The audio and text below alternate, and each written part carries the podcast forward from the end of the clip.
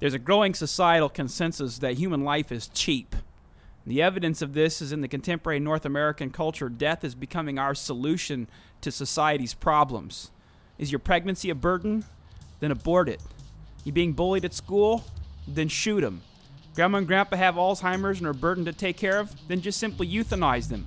If you're depressed and life looks hopeless, just commit suicide. We can multiply examples, but life is cheap now. Tonight on Sinners and Saints, we're going to be talking about abortion, euthanasia, and the Sixth Commandment. In an age of moral bankruptcy, political sleaze, theological confusion, and aimless religion in a mindless church, we're addressing the need for a Bible based, intellectually rigorous 21st century Christian faith. This is Sinners and Saints Theology with an Edge.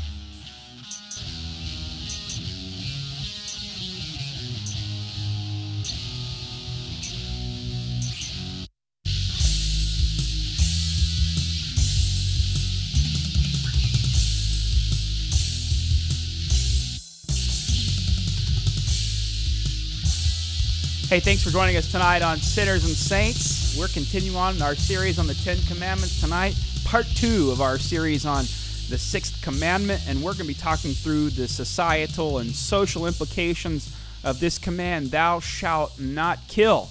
And joining us as usual for our discussion is Reverend Moses Jambazian from Pasadena United Reformed Church and Reverend Adam Kalustian from Ontario United Reformed Church, and I'm John Sawtell, pastor of All Saints Reformed Church we said we're talking about the societal implications, and obviously you can't go too far into the societal implications of thou shalt not kill before you run into the whole issue of abortion. Of course, I probably don't need to tell most of you what a terrible blight this is. This is the silent Holocaust in our generation, uh, not only in North America, but really around the world. Recent estimates uh, put abortion performed since 1973 at nearly 50 million. It's a staggering figure. Uh, just some quotes here from a USA Today article recently written says that your chances of being killed by terrorists overseas are 1 in 650,000. Your chances of being killed uh, through murder or various other uh, things in the city of Baltimore is 1 in 4,000. And your chances of being aborted if you're in the womb of an American woman is 1 in 3.3 it's almost hard and difficult to even speak about the proportions of this problem, but clearly in our society, one of the chief indicators of our devaluation of the human person and of human life and its dignity is this whole problem of abortion. Uh, what do we say about this issue today to our to the church and to the society about abortion here as it relates to the sixth commandment? Well, for some people, we need to actually convince them that this is a Sixth Commandment issue, that this actually goes under you shall not commit murder.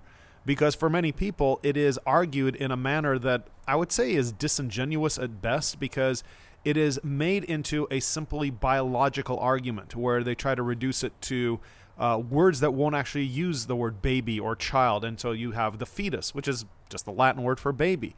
But what they're doing is that they are trying to make you think of this in a sterile medical way. And what we have to do is say, no, we're dealing with a reality. Every one of us began as the zygote, the fetus, whatever you want to call it. It is a human being, just in a much lesser developed state. And therefore, all the laws that apply to humans must apply to the child. Now, let me just pause on that. We want to get into the biblical argument against abortion, but what do you think about using that kind of language as Christians? Even is it wise or even helpful for this whole debate and discussion to use the term uh, fetus and apply it to unborn? It sounds to me very depersonal way, uh, impersonal way rather of speaking about a living being. Just call it a fetus. Well, again, it is just another way of saying baby. It depends on how you want to use it. But if you're going to engage in a discussion with someone, they're not going to allow you to call it a baby. So you're almost stuck with that if you're debating somebody who is pro choice. Right. Well, and let me. That brings up another question about how, as Christians convinced that murder is abortion, we should interact with people in the culture and try to persuade them that abortion is murder. I mean, you know, one of the things you might not want to do in the first place is open the Bible and start beating over the head of somebody who doesn't acknowledge the scripture at all when you're arguing, trying to convince them that abortion is murder. I mean, you may want to appeal to them with some of the biological arguments talking about the development of the baby within the womb before they are born, how much they are in common with just like the rest of us who have been born. Yeah, for instance, uh, a fertilized egg has 46 chromosomes, the same number that a human being does have. The heart at 18 days is already formed and beating within the womb. Individual brain waves can be detected at 40 to 43 days. That's less than two months old inside uh, the pregnant woman. I mean, you, you could go on and on and talk about the various features and the details uh, of the human body, which are already being formed and taking shape within the womb. But we don't want to reduce this to a purely scientific argument or debate because you can't really solve it in that sense fully. You need broader philosophical, theological uh, assumptions being brought into the picture. But clearly, I mean, there is uh, just staggering evidence scientifically to show that this is a human being. Look, and, and the heart of man, even though sinful by nature, knows this by common grace. I mean, they know how do how do people treat in our culture premature babies when they're born? Well, very very carefully. We have some of our most grand displays of technology and care in these hospitals that care for these preemies, right? They don't treat these young premature birth babies any different than normal babies when they're born. What does that show? It shows that human life is important to these people. And just because the baby is outside the womb and not inside in a premature, uh, not yet completely developed to nine months form does not mean that it has less value. Hey, and in many states uh, where children uh, that are unborn are killed by reckless uh, behavior by other human beings, that person who's responsible for that act is very often charged with negligent homicide. Law even recognizes, this is the irony of our situation, the law even recognizes that uh, that unborn person is a human being and that it's pu- and and there are there should be consequences and punishments for people who uh, recklessly take that life, but at the same ha- uh, token, you can go down and have that baby aborted, and that's perfectly legal with no fines, no punishments, no penalties. Well, we could go through all these kinds of evidence all day. But the most important is the biblical evidence and the theological evidence. When we come back after the break, we're going to take you through some biblical texts which show that the Bible clearly views the unborn as humans, as human beings, uh, who are people who are sacred in the sight of the Lord. This is Sinners and Saints Theology with an Edge. Are you looking for a church that values the Word of God and the rediscovery of its riches in the Protestant Reformation? Hi, I'm Pastor Adam Kaloostian. I want to invite you to join us at the Ontario United Reformed Church. We worship on Sundays at 10 a.m. and 5:30 p.m. Take the Euclid Avenue exit off the 60 freeway, go north one block to Philadelphia Street, turn right, and you'll see us. That's the Ontario United Reformed Church, 866 99 United. All scripture is breathed out by God and is profitable for teaching, for reproof, for correction, and for training in righteousness. In other words, what Paul is saying is that if you want to be wise unto salvation and learn to live for God's glory, you need the Word of God. And that's why I'm inviting you to come worship with us at All Saints Reformed Church.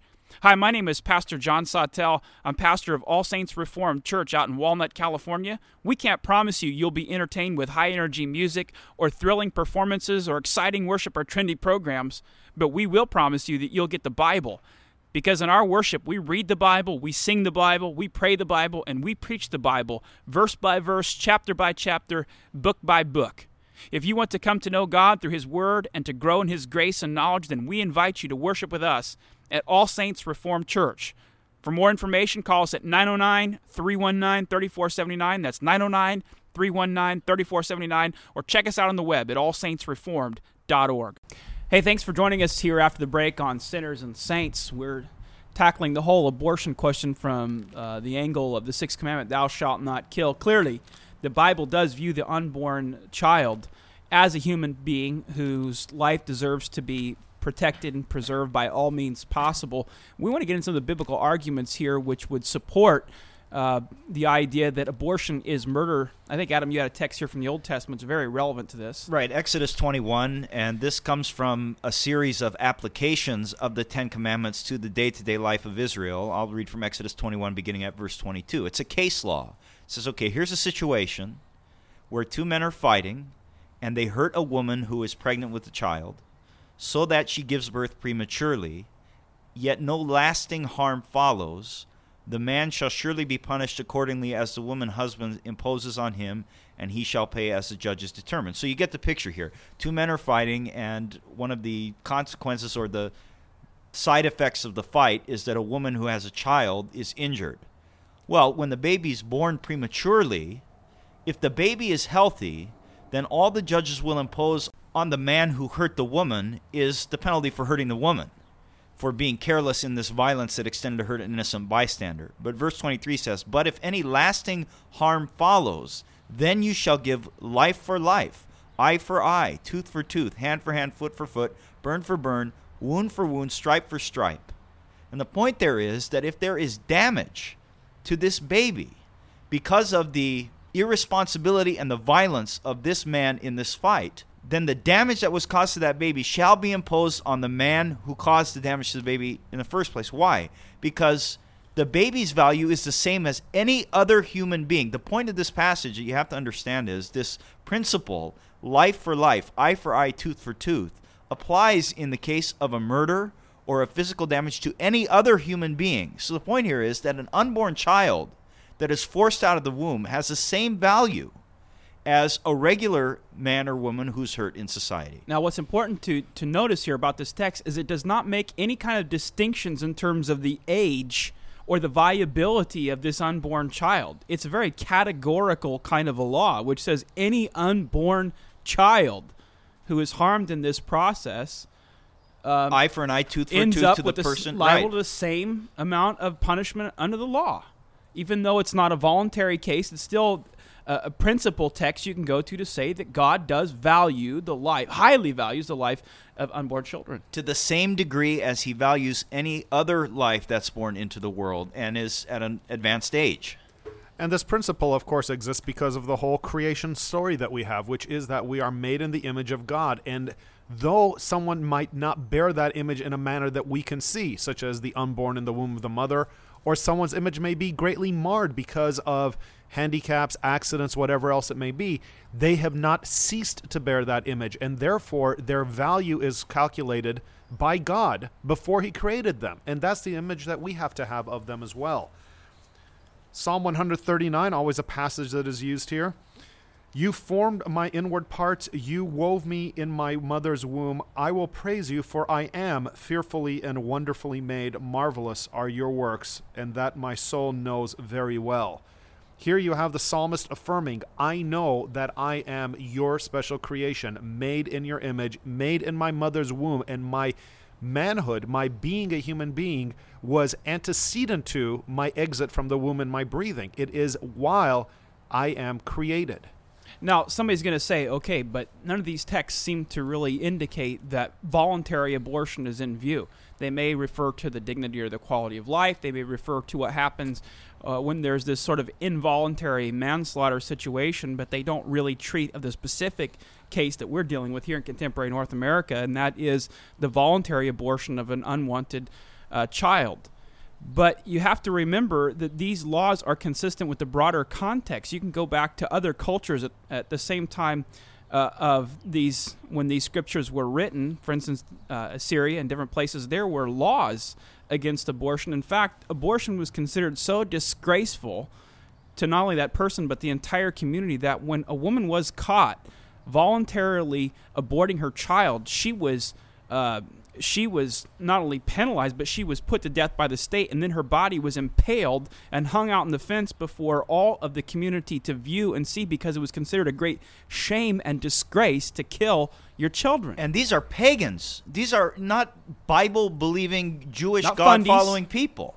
These are pagans who have, by common grace, the basic dignity for human life that we don't have. And as Christians, we ought to be justly angry with this kind of disgusting murder of these wonderful gifts of God that He has made in His own image and placed in the womb. And we should not treat them like trash, but protect them and value them as we are instructed to do.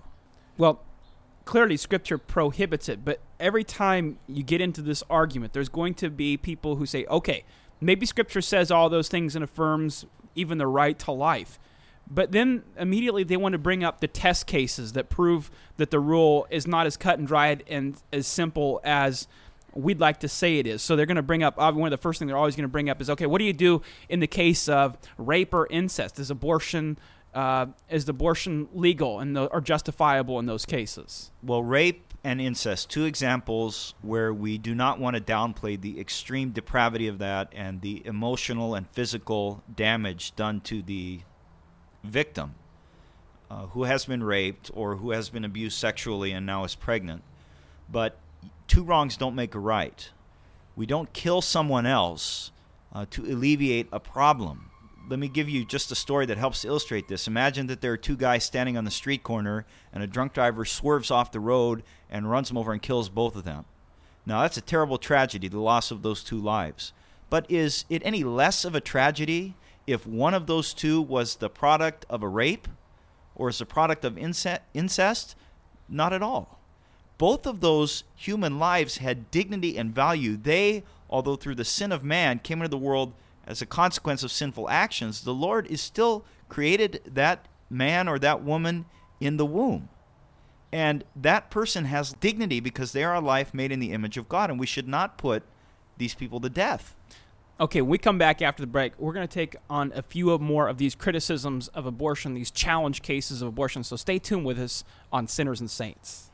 There is no greater joy in the Christian's life than to worship God according to His Word, and there is nowhere better in the San Gabriel Valley to do this than at the Pasadena United Reformed Church.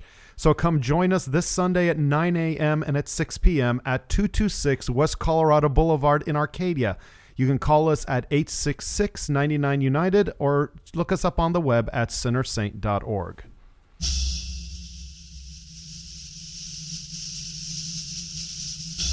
Americans are known for their independence and self reliance. We take little stock in other people's opinions. Americans want to examine and form our own conclusions about everything, and if something isn't to our liking, we'll fix it. These characteristics have served us well in casting off monarchies and taming the wild frontier. But are they really the best qualities for building Christ's church? At Grace Evangelical Church, we think one thing our culture doesn't need to reinvent are the tried and tested truths of Orthodox Christianity. We take delight in the faith of our fathers, in the biblical truths captured by the three forms of unity. We believe the truths of the Reformation gospel of justification by faith alone are the only solution for the multitude of problems that face America today. We invite you to come worship with us at Grace Evangelical Church. For more information, you may contact us at area code 310 782 7019. That's 310 782 7019. All right, we're back here after the break. As we told you, we're going to get into some more of the criticisms or challenges of this, um, of, of the opposition to abortion. We talked about how, you know, people are going to say, well, you know, it's fine to say in principle that abortion is murder, but in cases of rape or incest, you know, you got to concede that there should be some liberty for women to have abortions. And we said, no, that's not the case. We have to accept God's providence and move on with that and work with the situation other people are going to say, well, okay, fine, you can sit here in theory and say that, well, uh, we should be opposed to abortion, but what if I just don't have the financial resources? What if I don't have the emotional capability or psychological capability or the rational capability to take care of this child? Wouldn't it be better not to bring it in the world then? Yeah, Moses, you're, you're bringing this child into the world for a lifetime of suffering.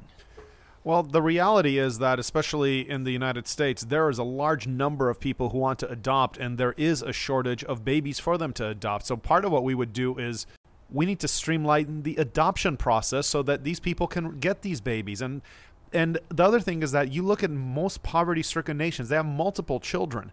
And the problem is there is a lack of food, but here we don't have that problem. So we can help. We can do diaconal ministry. We can do things to make sure that every child is receiving the necessary care that they need. And hey, there's a lot of places out there that if you are a single uh, unwed mother who is pregnant. There are many Christian organizations, charitable organizations out there will even take you in provide you food, clothing, shelter, medical treatment, absolutely everything you need. And if you're in that condition and you want to know more about where to go, you call us at 866 99 United. We can point you to some places where you can get help. You're not, it's not hopeless, and you're not helpless in this situation. There are other people who are willing to stand up and are prepared to help through a situation. So we cannot use this as a reason for why it would be legitimate or justifiable uh, to go ahead with an abortion. But there's another angle on this, and that people are going to bring up, and that is okay, well, if you're going to say that abortion is really murder, it's really wrong, then why don't you take it seriously then? Why aren't you out there with shotguns standing in front of abortion clinics? Why aren't you bombing abortion clinics? Why aren't you doing everything within your power to prevent the needless uh, taking of human life? Right.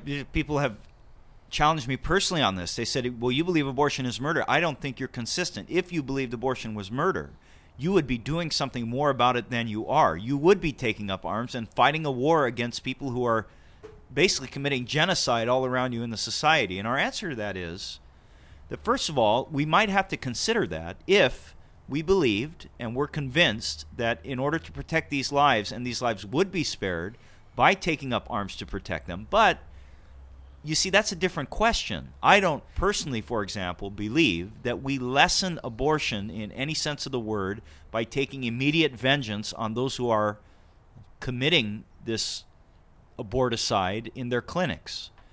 At this time in history, in our culture at least, abortion is so prevalent that it takes a lot more education and instruction and awareness to prevent abortions and to get a swing back toward valuing life than it would to take up arms at this point. In other words, I don't think we could win a war right now against abortion on demand, even if we decided to fight one. That's why I won't take up take up arms against it, at least not right now.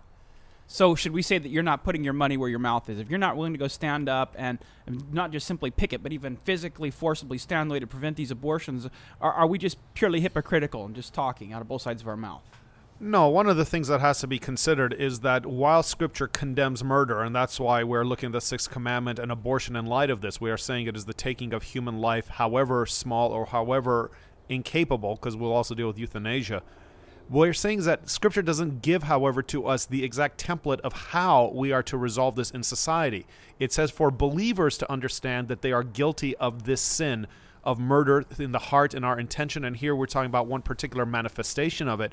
But the political solution is not necessarily going to be uniform among all people. And to impose that on others is, I think, to go beyond scriptural warrant and beyond your rights to tell someone how they must oppose this scourge. Now, Christians are not very good at this, so we need to be real clear about what we're saying here. There is a difference between the moral law of God, which as Christians we understand is clearly revealed in the Word, and then the proper political or societal application of following those laws. So there are Christians who may, even the three of us sitting around this table, who all affirm very strongly that abortion is murder, but we all may have differences about the best political approach to lessen these abortions to protect the lives of unborn infants, and that's acceptable. Well, let's throw one on the table, which is one that's the most commonly pursued avenue, at least I think, today among a lot of evangelicals in the political arena, and that is to, to pack the courts with so called pro life judges. Is this something that Christians can tangibly do to strive for uh, the ending of abortion in our country? again, it's a yes and no subject. The question is do you affirm that the central government has this amount of power? Are you more of a states' rights person? Do you believe that it would be good to have so much power that these things can be regulated by the government, believing that abortion is the greatest and the only evil? Or are there other evils that you would. Uh, that you're concerned about, so you don't want so much centralized power, even though it hurts this one particular cause. Right. Or the question of do you really think that a vigorous law against abortion will decrease the amount of abortions, or maybe will that produce more so called back alley abortions? Now, I'm not saying arguing for one case or the other on the air in the name of the Lord. My point is that these are political questions that Christians who agree that abortion is murder should feel free to discuss and to trying to come to consensus in their society about how to lessen abortions hey, this is a huge topic, but at the end of the day, what we want to say is abortion is murder. It is a violation of the sixth commandment, thou shalt not kill. That's what God's word says. We want to thank you for joining us tonight on Sinners and Saints. By the way, if you want to get in touch with us, call us at 866 99 United, 866 99 United, or contact us on our website, sinnersaint.org.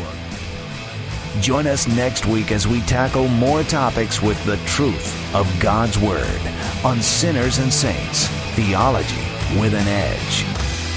For more information, call 866 99 United or log on to the web at urcsocal.org.